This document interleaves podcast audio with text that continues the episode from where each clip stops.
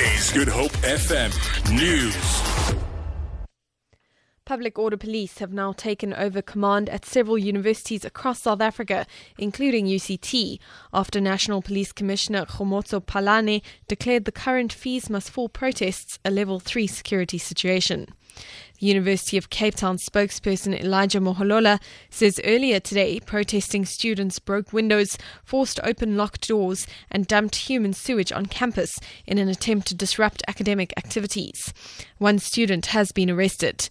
Moholola says UCT, which was to resume teaching today, has suspended face to face classes, but learning will now continue in other formats, such as online, in a bid to complete the year reports of intimidation, damage to property, violence, disruptions, as well as confrontation with security officers. And this necessitated the need for support from the SAPS Public Order Policing Unit to manage the situation. A steep increase is on the cards at the pumps next month. This after the Rand took a beating over the decision to charge Finance Minister Pravin Gordhan with corruption and a rise in the Brent crude oil. The Automobile Association says, according to current predictions, petrol may increase by around 48 cents per litre, diesel by 64 cents, and illuminating paraffin by 57 cents. The AA's Layton Beard says the NPA's case against Gordhan is having a negative effect on the markets. Despite the rand's gradual appreciation against the US dollar, there has been a substantial impact on what South Africans are likely to be paying at the pumps next month. We also believe that the full effects of the rand's recent decline in the wake of the NPA's decision to charge Pravin Gordhan with fraud has not yet filtered into the data and could be expected to put further pressure on fuel prices before month end. The Western Cape Minister of Transport, Donald Grant, has visited survivors of a fatal bus, bus crash on the N1 outside Touws River. The accident claimed the lives of 13 people and injured more than 30 others.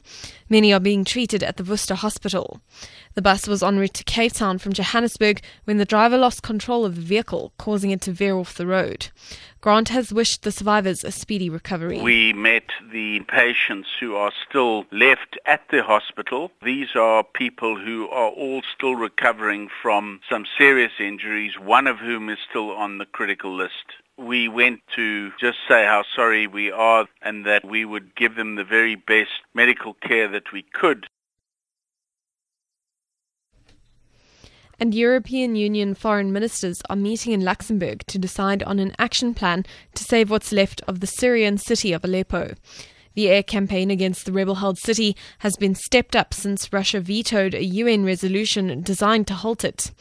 EU Foreign Policy Chief Federica Mogherini says no member has yet raised the idea of sanctions against Moscow.